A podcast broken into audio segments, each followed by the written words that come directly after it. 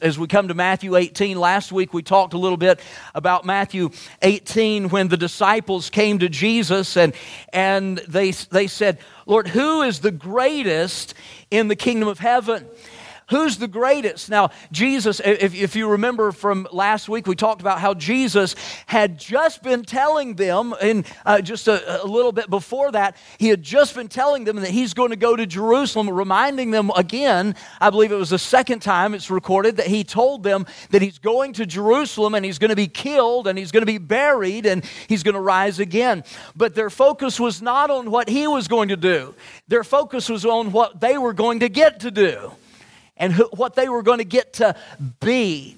You know, the Bible shows us that we have, we have three enemies uh, that we face the world, the flesh, and the devil.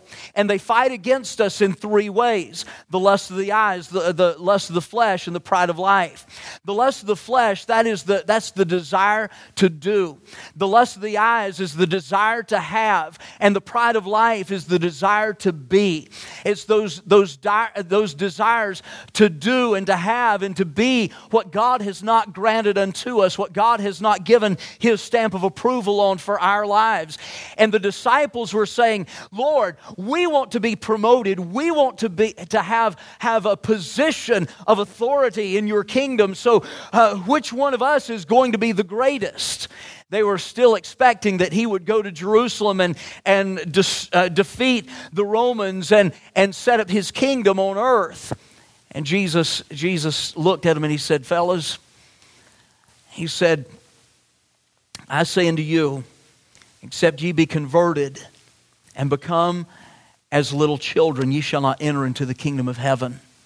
The kingdom of heaven is that, that kingdom uh, that it's the authority that Jesus has working spiritually here on earth at any given moment. And, and right now, he's at work, and his kingdom is being manifest through the local church, through his church. And, and uh, he, says, he, he says, Look, if you're wanting to be a servant, if you're wanting to serve in my kingdom, if you're wanting to be a part of my kingdom, he said, You can't even begin to be a part until you humble yourself, until you are changed. Your heart is changed and you convert until you humble yourself. He showed them their pride and their need for humility. He said, Whosoever therefore shall humble himself as this, as this little child, the same is the greatest in the kingdom of heaven. God says, Jesus said here, if you want to be the greatest, then humble yourself. That's what he's talking about when he says the, the last shall be first and the first shall be last. If you promote yourself, if you're pushing yourself in your own agenda, if you're trying to be, if you're trying to be great in the eyes of man, the Bible says that you'll be the, you'll be the least in the kingdom of heaven. But if your passion is to humble yourself and to serve one another in love, as God's word says, from the heart serving God. And by doing by serving God from the heart, we're serving one another in love. If, if we're doing that, then we're not seeking for our own, uh, but we're looking out for the needs of others and we're, we're looking out for the ways that we can do that in a way that's not going to glorify us, but it's going to glorify God. There are many people that like to, that like to uh, uh, try to, you know, maybe they uh, run for political office and everything, and they like to talk about how many programs they have set up to help the poor and the homeless. But what does that do when they, when they talk about all that? It promotes themselves. And, and yes, we ought, to, we ought to have compassion on those that, that do not have, uh, have uh, the, the basic needs we ought to have compassion. We ought to, uh, to show some love and, and to, share, uh, to share with them, uh, to, to show the love of Christ through us. The Bible says, as you have opportunity, do good to all men, especially those that are of the household of faith. See, the, through this, the Bible tells us, the Bible is showing us that not only are we going to humble ourselves to, uh, to be like little children, but Jesus is also showing us the way that we should live as part of his kingdom. And he says, he shows us here in, in starting in verse 5, he shows us, first of all, the compassion we should show. The, eh, the, the, kingdom care that we're wanting to show for one another, the, the way that we live our life is to, be, is to reflect Jesus Christ. So he wants, us to, he wants us to humble ourselves, to not boast of ourselves and to, to make a lot of ourselves, but he wants us to humble ourselves and be like children and to follow him in faith and to, and to be obedient to him. And he wants us to have care for others. He, he says, he shows us here the compassion we should show. He says in verse 5, And whoso shall receive one such little child in my name receiveth me. So he, remember, he, he's, talking about, he's talking about this little child that he set in the midst to show the disciples, uh, to, to show the disciples an example of who is the greatest in the kingdom of heaven. He said, Except you're converted and become like this little child. He said, you can't, you can't be in the, uh, you can't even be a part of the kingdom of heaven. He said, he said, but if you'll humble yourself, whoever humbles himself will be the greatest. You know, God wants us to care for children, of course.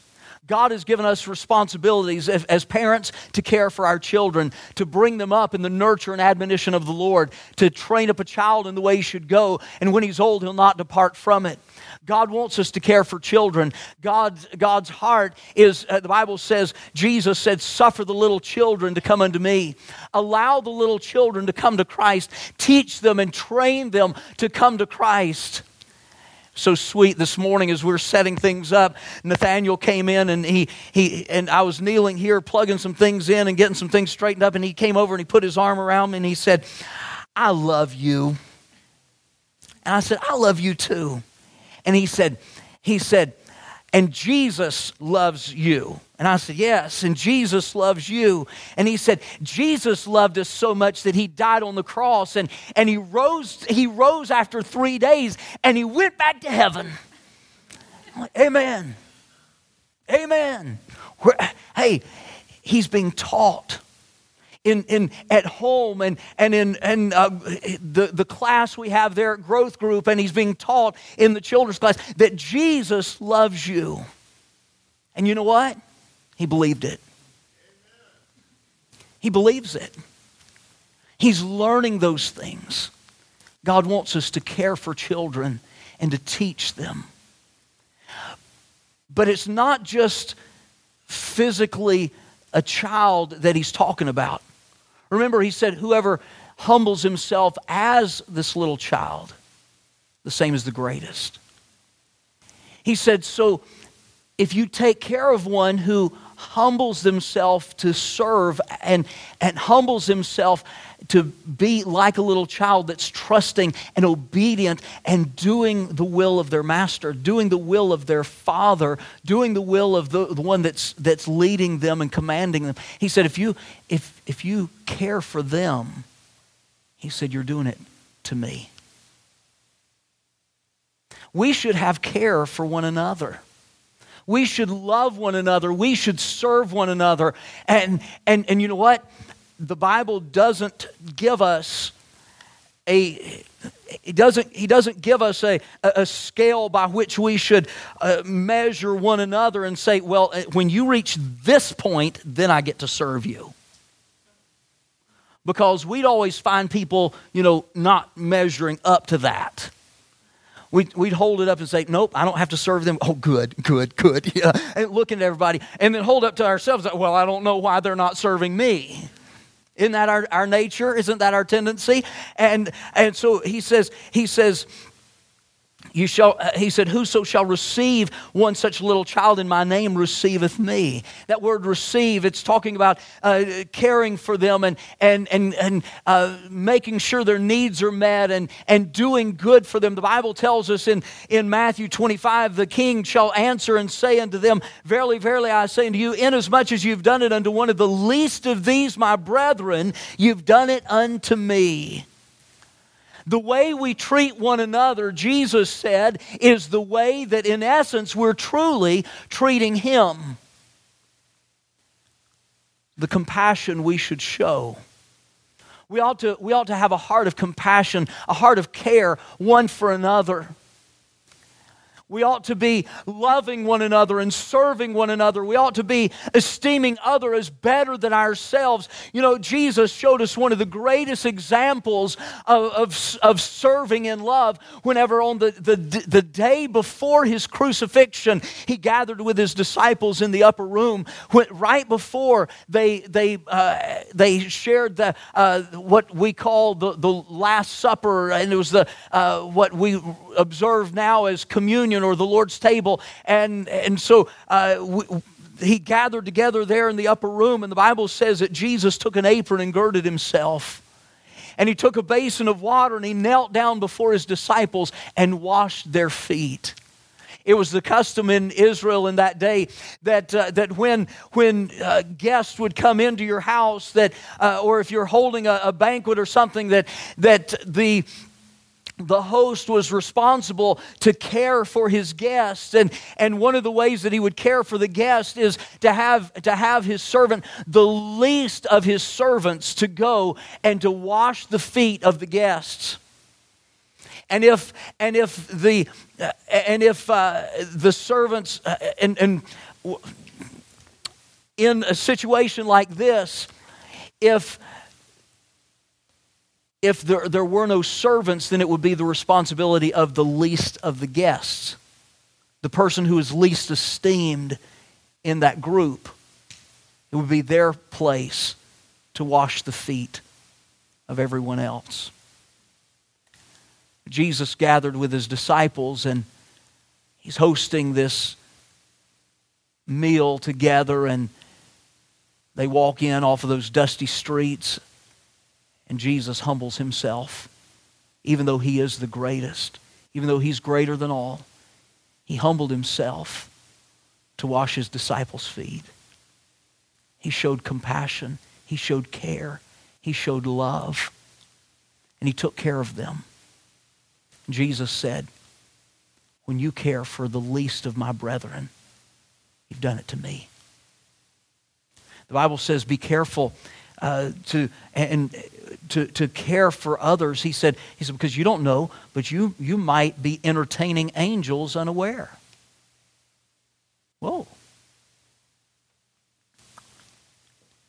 Now, many times we know people and we know they're no angel, but we still ought to care for them, don't we? Shouldn't we? We still ought to care for them. We still ought to show the love of Christ. But you don't know what they've done. Yeah, but Jesus does, and he forgot about it. Well, no, he didn't forget. He chose not to remember it. Amen. Amen. He's, he's omniscient. He knows everything. He doesn't forget anything, but he chooses not to remember our sin.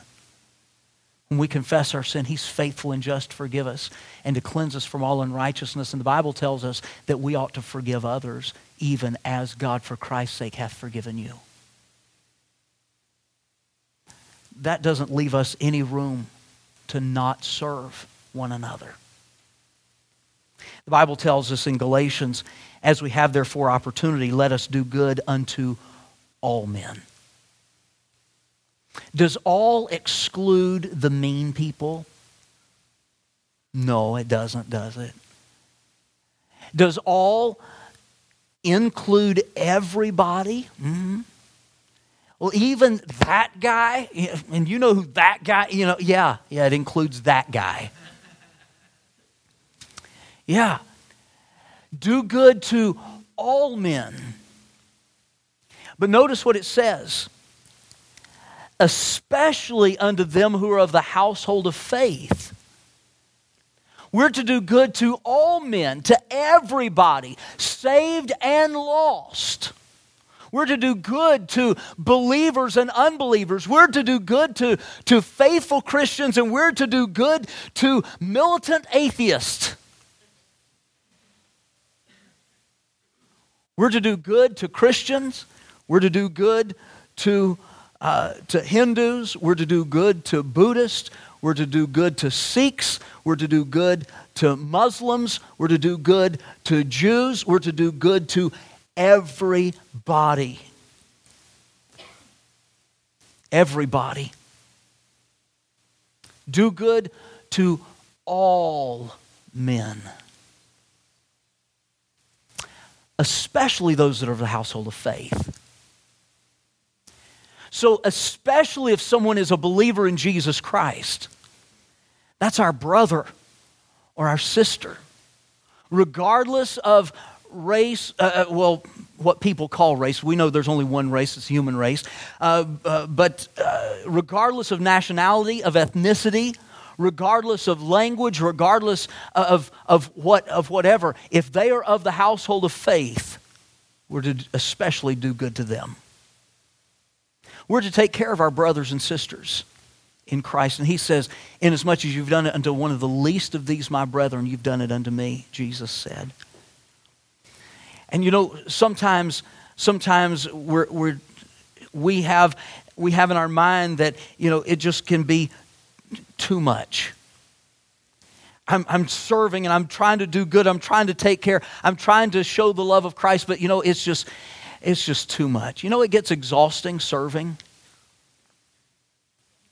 Jesus tells about a servant, though, that, uh, that had gone out into the field and he had worked all day long he had served in the field all day long. And then he came in from the field after, after his day of labor and he came in and, and got cleaned up and, and he prepared a meal for his master and his master's guest. And, and he went in and he, and he served his master and his master's guest. And, and whenever he finished doing all that, he said, I am an unprofitable servant. How in the world is that? Because he said, I've only done that that was required of me. Sometimes we don't even do what God requires of us as his children, and we feel like that we, we've earned a gold star. But even when we do what God has commanded us to do,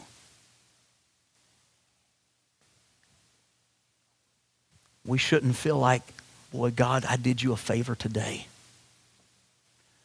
No, see, there's, there's always going to be some more, something more that we can do to serve.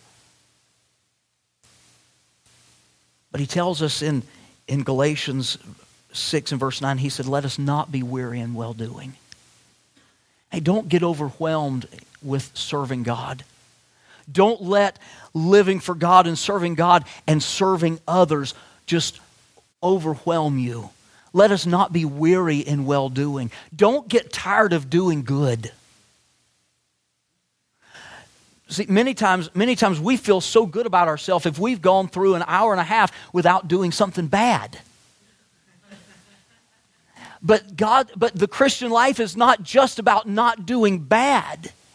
It's about doing good. The Bible says Jesus went about doing good, and we ought to, on purpose, do good. We ought to do good in the details. We ought to do good to one another. We ought to do good to all men, especially those of the household of faith, and let us not be weary in well doing. Don't get tired of doing good. The Bible says, for in due season, and that's in God's timing, for in due season we shall reap if we faint not. If we don't say, God, I'm, I've just been serving you and I am done, and throw in the towel. If we faint not, if we don't give up, if we don't give in, if we don't uh, just stop in our tracks, the Bible says we shall reap if we faint not. He's telling us just keep serving, just keep going, just keep loving like He did. And I'm glad that He loved us uh, the way that He did. I'm glad that He served us completely the way that He did. He served us and loved us all the way to the cross. And He died on the cross for you and for me and gave Himself as a sacrifice for our sins, serving us even to the death. The Bible says Jesus humbled himself and became obedient unto death, even the death of the cross. Amen. Oh, what a wonderful Savior is Jesus. The Bible says we are laborers together with God. Hey, here's a reason not to get tired of doing good. Here's a reason not to get tired of doing right. Here's a reason to not be weary in well doing because we are laborers together with God. Hey, we're, we're, in, this, we're in this work, we're in this service uh, ourselves, but we're in this service together with one another, our brothers and sisters in Christ, and, and we're in this service together with God. And He's given us His Holy Spirit that indwells us and that's encouraging us and speaking to us. And we need to be sure that we're walking closely with Him so we hear that still small voice encouraging us to just keep going on. I'm grateful for those that, uh, that we're able to serve God with. I'm, I'm grateful for you as we serve God together. I, I was reading a while back about, about, uh, uh, about Canadian geese. Now, that sounds like an odd topic, doesn't it?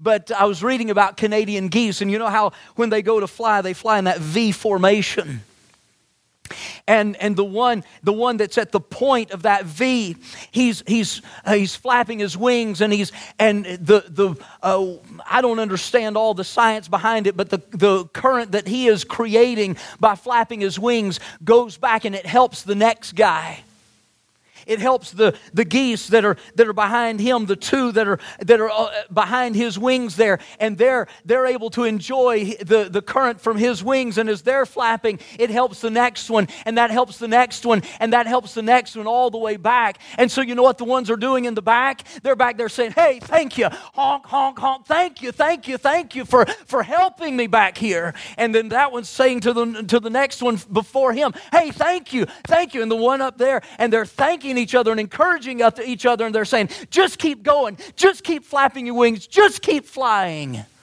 And you know what? God's given us to each other to say, hey, Thank you for standing. Thank you for serving. Just keep going. Keep on serving God. Keep setting that example. You're helping me.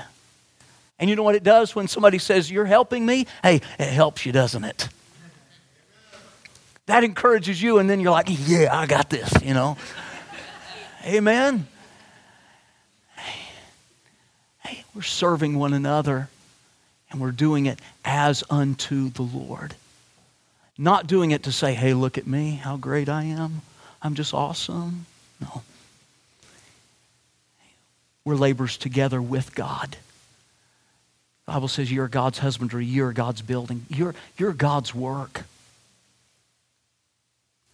Matthew 28 tells us Jesus came and spake unto them, saying, All power is given unto me in heaven and in earth. Jesus has all power, and He's working in us, and He's working through us to help us to do His will. He's helping us to take the message of Jesus Christ to a lost and dying world. Now there are those that there are those that would say that, that preaching the truth of the Word of God is hate speech. But there's no better way to show love than to speak truth.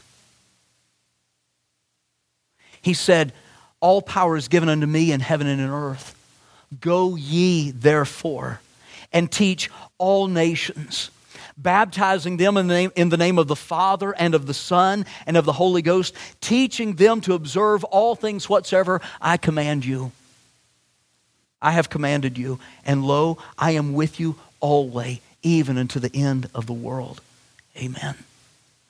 God has given us a command to serve one another and to serve one another in love and especially to serve those that are of the household of faith. And he's, he said, he said, when you receive one of these who has humbled himself, when you care for one of these that's humbled himself like a child to, to, to truly be a servant in the kingdom of God and to serve in my kingdom, Jesus said, he said, you're receiving me. You're caring for me. In September, Lord willing, we'll have some, we'll have some people in to, uh, to share with us about the work that God has called them to do whether it's going uh, to some city in California or some other state or, or some other country, to take the gospel of Jesus Christ and to reach the un- unbelievers with the message of Jesus and to see people saved and to see churches established. And we're, we want to bring these people in as they share with us what God is, has called them to do, how God is working through them to establish churches to reach multitudes of people around the world.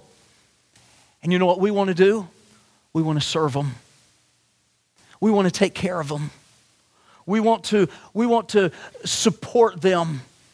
We, we currently support three, um, three mission projects, uh, three missionaries. Uh, we, we, we support the, the Johnson family in, um, in the Dominican Republic. And we, we support uh, uh Mike and Teresa Gardner.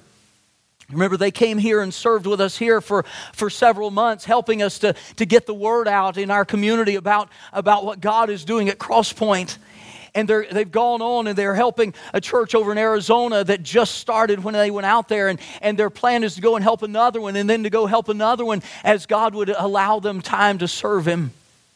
And we, we're supporting them. And then we're, we're supporting uh, Dominic uh, Calmetta there in Murrieta. He's, he's start, he and his wife, Amanda, have started the, uh, the Restoration Baptist Church, and, and they're reaching people with the gospel. They're doing what we do here. So, why are we helping them? Because we want to be an encouragement. We want to care for them. We want to be a part of what they're doing. We want to invest in them and see that their needs are taken care of. And when we do it to them, Jesus said, You're doing it to me. We want to be a part of what God is doing around the world. So, Lord willing, in September, we'll bring in some more missionaries, hopefully three, hopefully, uh, maybe even more than that. Bring in some that we can support financially and we can invest in them as they go out into the part of the world that God's called them to.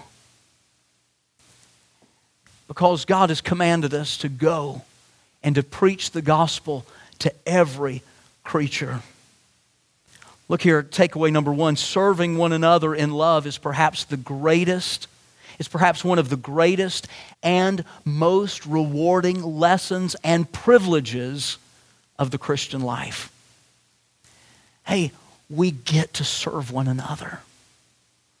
We don't have to serve sin. I've, I've, found when I try to please myself, when I try to serve self, I am miserable. Because you know what? I am never satisfied when I serve me. But when I serve others, it brings satisfaction, it brings joy. It is one of the greatest privileges. And learning to serve is one of the most rewarding lessons that you'll ever learn in the Christian life we see, first of all, the compassion that we should show. Secondly, the warning we should heed. Jesus says, Whoever receives one of these little children in my name, he said, receives me. But notice what he says next. He said, But whoso shall offend one of these little ones which believe in me, it were better for him that a millstone were hanged about his neck and he were drowned in the depth of the sea. That's pretty strong, isn't it?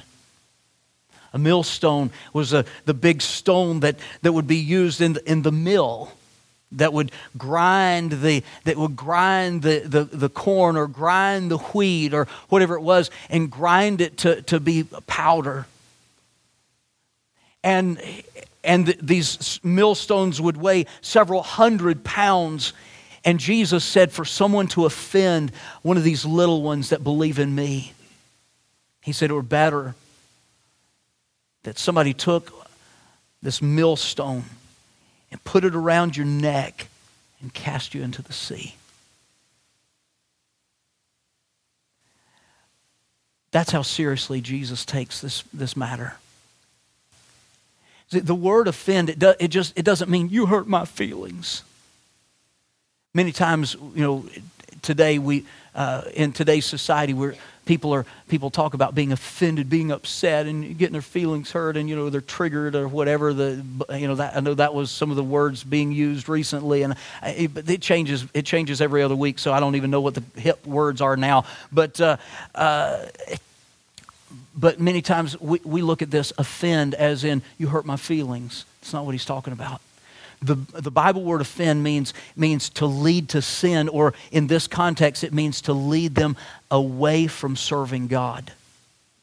to discourage them from serving God.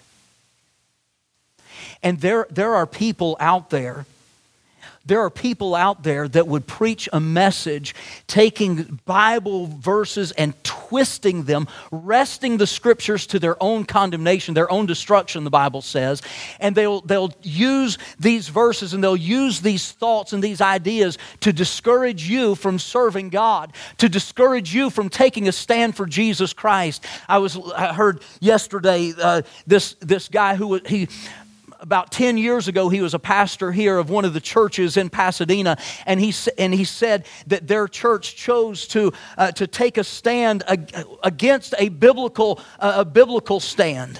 They chose to take a stand against something that God said was an abomination, a lifestyle that God says is sinful. And they said, We've chosen to do this because we remember that the Bible says that when God created man, that he said it was good. And so, because God says that all men are good, who are we to say that they're bad? But you're forgetting something. You're forgetting that after God said that it was good, that man sinned, and sin ruined everything. Amen.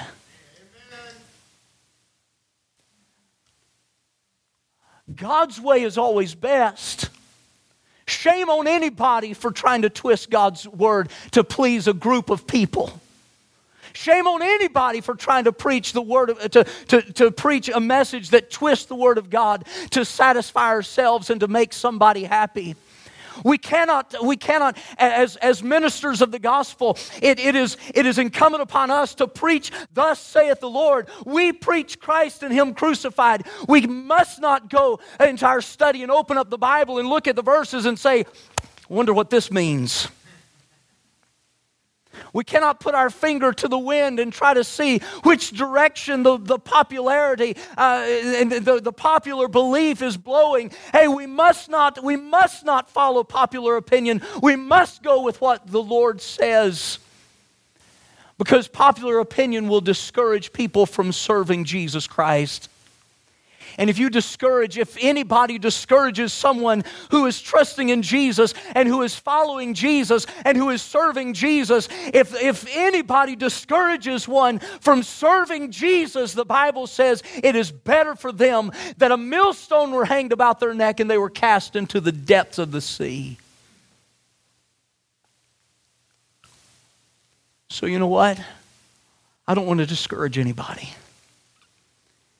And I know that I know that sometimes my opinions may be different from yours. My opinions may be offensive.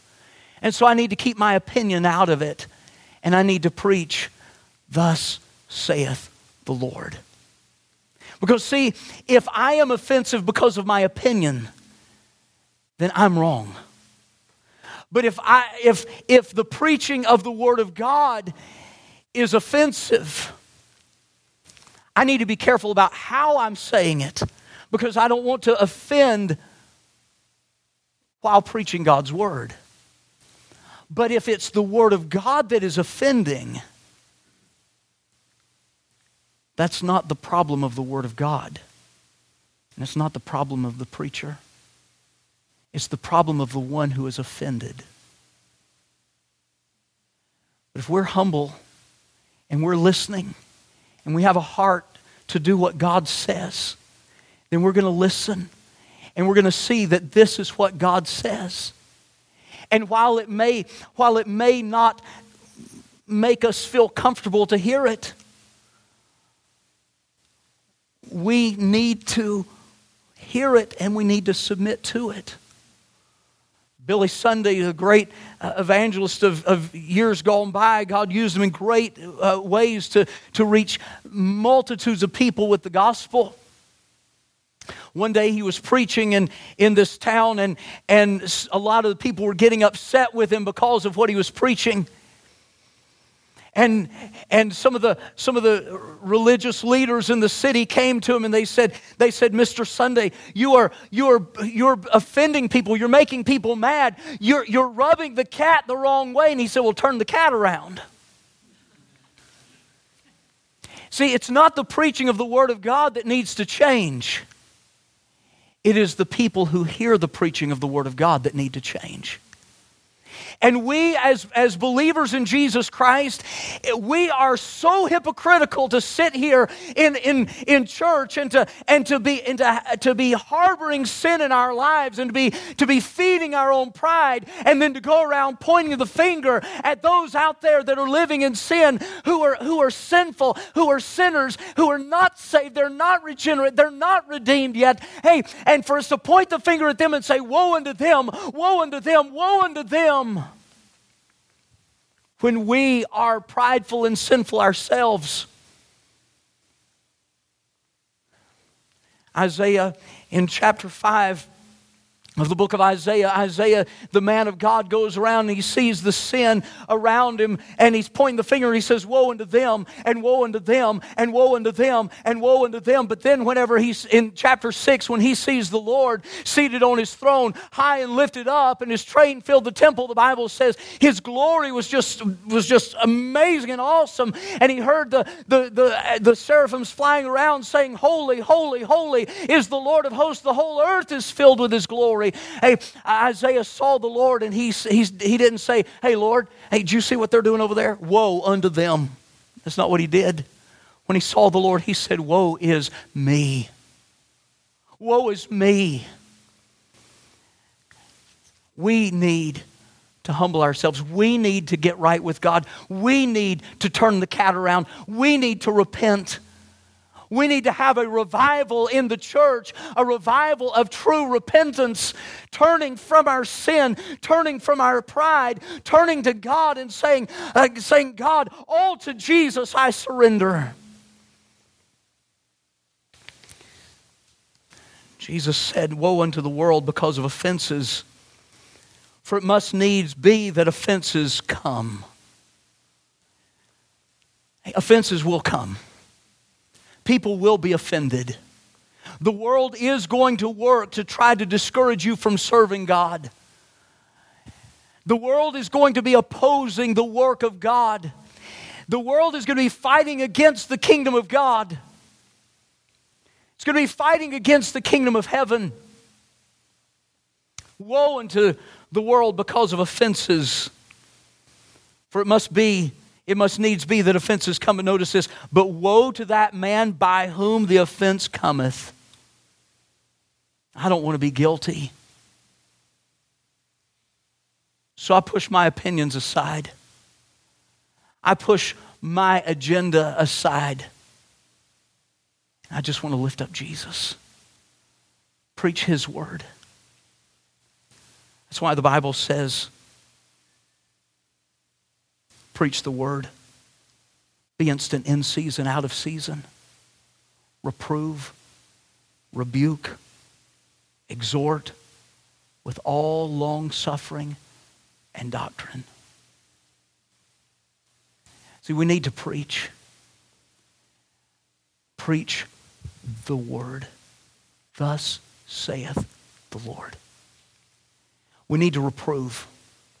We need to say, This is what's wrong. We need to rebuke. Hey, if somebody is in sin, we need to, we need to lovingly and compassionately and graciously say, You are in sin. You are wrong. But we're to do it, the Bible says, with long suffering giving God room to work in their lives, giving them space to realize their sin and to repent. It says, and with doctrine. Showing them in the Word of God why it's wrong to do what they're doing. The Bible says, lie not one to another, seeing you've put off the old man with his deeds. As a believer, we're not to tell lies because that's the old life. That's the sinful man. The spiritual man is not to be telling lies. That's what the Bible says. So we tell people, we teach, don't tell lies. Let every man speak truth with his neighbor. The Bible says, honor thy father and thy mother. Children, obey your parents in the Lord, for this is right. We teach these things let him that stole steal no more, but rather let him labor, working with his hands a thing that is good, that he may have to give to him that needeth. Hey, these are Bible principles. that we teach. Thou shalt not kill. We want to teach these things. We also want to teach the ones that are unpopular. We want to, we want to teach because God's word says it. Unpopular things like the soul that sinneth, it shall die. For all have sinned and come short of the glory of God. For the wages of sin is death. And death and hell will be cast into the lake of fire. We want to teach these unpopular truths because it's the Word of God. We need to heed the warning to not discourage people from serving God, but rather to give them the truth. We want to give them the truth. The Bible says, For the time will come when they, shall, they will not endure sound doctrine, but after their own lust shall they heap to themselves teachers having itching ears, and they shall turn away their ears from the truth and shall be turned unto fables. Tur- people are turning away from the truth. You know, on, on Monday, on Monday night when, we, when many of us were gathered over at the Rose Bowl uh, to, to, hear, uh, to hear Franklin Graham preach the gospel and to see 200 people make decisions for Christ that night while we were gathered there, uh, either at the same time or earlier that day, there was a, there was a church. A, there was a church here in Pasadena that had, a, that had a gathering for the specific purpose of standing against Franklin Graham and the message that he was preaching that night. They call themselves Christians, and they, and they say that we serve the same God as the Muslims. It's not so.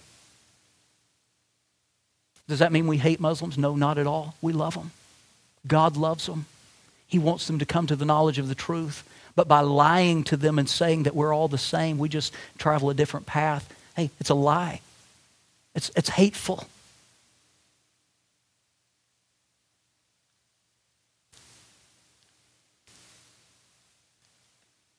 The Bible says they'll turn their ears away from the truth should be turned unto fables. But watch thou in all things. Endure afflictions. Do the work of an evangelist. That means evangelize.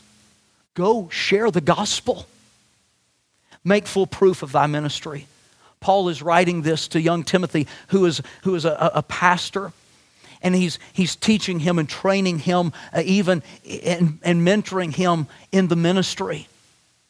But these are things that we should be doing as believers. We should be encouraging one another, and we should be evangelizing and sharing the gospel.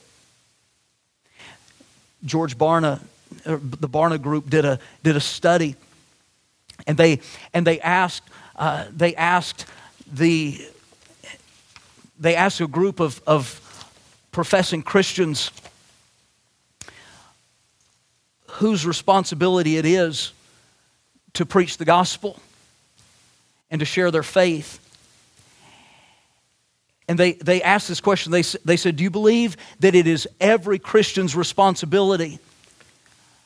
Do you believe that it is every Christian's responsibility to share their faith? In 1993, 89% of professing Christians in this study agreed that it is every Christian's responsibility to share their faith.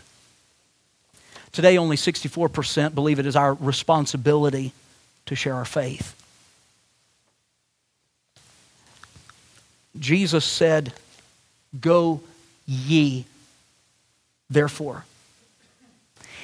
Jesus is speaking to the church, and as part of the church, that ye means me. That ye means you. So when Jesus says to you, as part of the church, go ye, therefore, whose responsibility is it to take the gospel to the world? It's mine. It's yours. Every Christian's responsibility to preach the gospel. Jesus said, Beware of false prophets which come to you in sheep's clothing, but inwardly they're ravening wolves. Ye shall know them by their fruits. You know what the fruits of the false, false gospel, the fruits of the false teachers, the fruits of the false prophets that are out there today? You know what the fruit is? It's leading men and women away from the Word of God. It's leading them to, to accept things that the Bible says is sin.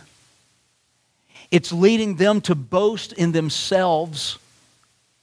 Do you know, this, this may come as a, as a surprise to some of you. You may, you may or may not know this, I don't know. But, but do you know there, there is a satanic Bible that's used in the church of Satan? And the message, the, the, the gist of the, of, the, of, the, of the satanic Bible says, Be all you can be. Be the best you that you can be, and look out for you. It's all about you. And it's sad when that's being preached in so called Christian churches. Beware of false prophets. The Bible says, don't look out for yourself. The Bible says, look out for the needs of others. Serve one another in love. He says, You shall know them by their fruits. Do men gather grapes of thorns or figs of thistles? Even so, every good tree bringeth forth good fruit, but a corrupt tree bringeth forth evil fruit. A good tree cannot bring forth evil fruit, neither can a corrupt tree bring forth good fruit. When you sow seed, you will reap what you sow.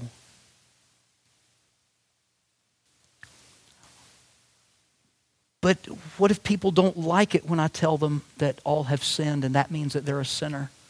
Just be careful that you're not being offensive in the way that you say. You don't, you don't say, hey, you're a sinner. sinner.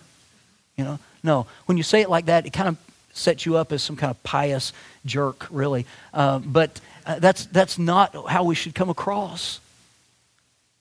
The Bible says we're all sinners. And speaking the truth, it does hurt sometimes.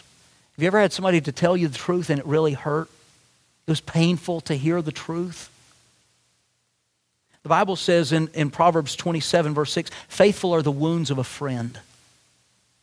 Sometimes a friend that's a true friend is going to say some things that, that wound and that hurt because they are a faithful friend. People have this idea that, that a friend is loyal and they're going to stand by you whenever you make good decisions and bad decisions. They're just going to support your decisions regardless what they are because they're your friend. And they're not going to say anything uh, to you about it. No, that's not a friend. A friend is going to warn you when you're heading in the wrong direction. A friend is going, to, is going to tell you when you've messed up. A friend is going to lovingly help you see where you have done wrong so you can correct it. Faithful are the wounds of a friend, but the kisses of an enemy are deceitful. The world says, don't talk about sin and hell and negativity because that just makes people feel uncomfortable. People need to hear it. The world's way is kisses of an enemy. That's deceitful. God's way is, hey, let me tell you the truth in love. It may hurt, but I, I love you enough to tell it to you. Amen. Takeaway number two as the church, we are responsible to uphold the truth regardless of its lack of popularity. We're responsible. Now, why? Why are we responsible? Why do we need to show this compassion? Why do we need to heed the warning and be careful not to be offensive to turn people away? Why do we need to tell people the truth even, eh, eh, eh, even if it hurts them? Why do we need to do that? Let's look at number three quickly the purpose we should remember. The purpose we should remember. As we read down through Matthew 18, we come to verse 11. And Jesus said, For the Son of Man is come to seek and to save that which was lost. Jesus' sole purpose for coming to earth was to save sinners. Jesus Christ came into the world. Paul said, this, this is a faithful saying and worthy of all acceptation that Christ Jesus came into the world to save sinners, of whom I am chief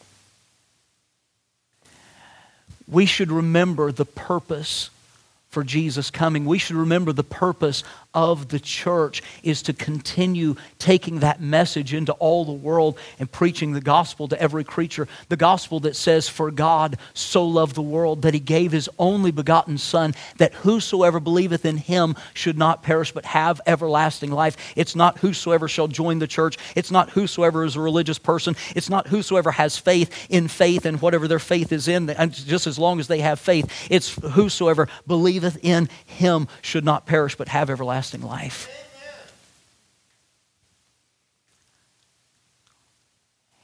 And as believers, that should be our purpose.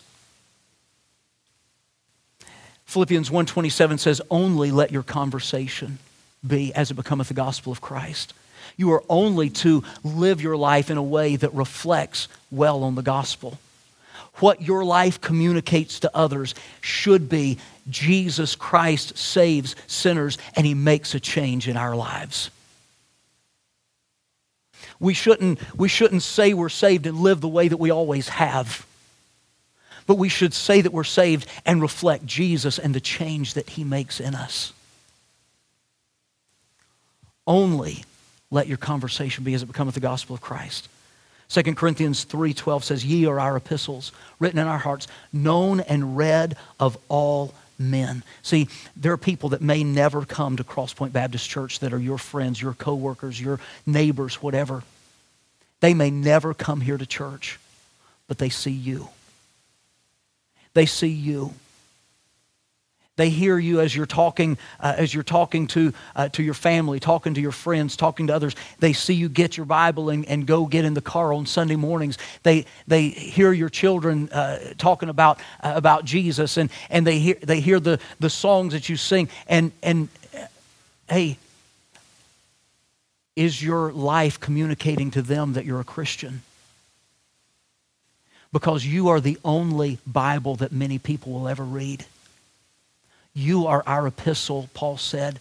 An epistle is a, is a letter of, of, of admonition, it's a letter of instruction, it's a, a letter of information. And, and you are our letter, you're our message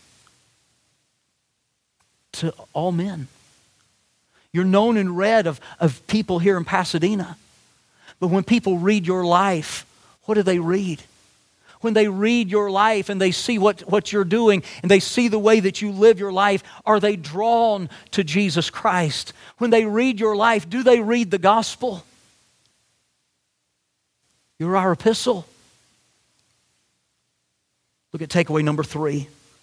Our lives should be lived to reflect the love of Christ and his power to change lives. Are you changed? Are you different now? The things you used to do, is your testimony that I don't do them anymore? The Bible says, Therefore, if any man be in Christ, he is a new creature. Old things are passed away, behold, all things are become new. Are you living your life to show the world that Jesus saves and makes a difference? That's our purpose. So, in doing that, to, to have more opportunities to preach the gospel and to share the gospel, to have an open door to, to give the gospel to a loved one. We need to be compa- compassionate and showing the care that God desires in his kingdom. Caring for others, doing good to all men, especially those that are the household of faith we should be careful not to discourage anyone from serving God and not to, not to turn anyone away from hearing the gospel. We should live our lives to reflect the love of Christ and the power that he has to change lives. So, Crosspoint, how are we doing? When it comes to kingdom living, when it comes to, to, to care that, that Christ desires in his kingdom, serving in his kingdom, are we honoring our King? Are we honoring our Savior? Or would we have to take a step back and look at our lives and say, no, I've lived for me. I've served myself. I've not encouraged people to serve, but I've probably turned them away. Can we just get honest with ourselves? Let's, let's stop the woe unto you and woe unto you, woe unto you. Woe is me. Lord, I want to be a vessel unto honor, sanctified and meet for the Master's use, prepared unto every good work. Lord, I want to be a reflection of you and your power to save and change lives. I want to show the world the care and compassion that you have. Lord, there are many out there that, that, are, that are preaching a message of hate. They are hating people. And Lord, it's on both, it's on, it's on both extremes. There are those that hate unbelievers and hate people who, who choose to live a sinful lifestyle. And on the other extreme, there are people that hate those who preach the truth. But Lord, help us to show what real Christianity is. Help us to show the world what the real church of Jesus Christ is all about as we live to reflect your love and your power. Have mercy on us, O Lord, we pray. Revive thy work in the midst of the years. Revive us again that thy people may rejoice in thee. And help us who are called by your name to humble ourselves and pray and seek your face and turn from our wicked ways. And may we see your power making a difference in us and through us as we are truly serving our King in your kingdom, charging and attacking the gates of hell that you said would not prevail against us. May your will be done in Jesus' name.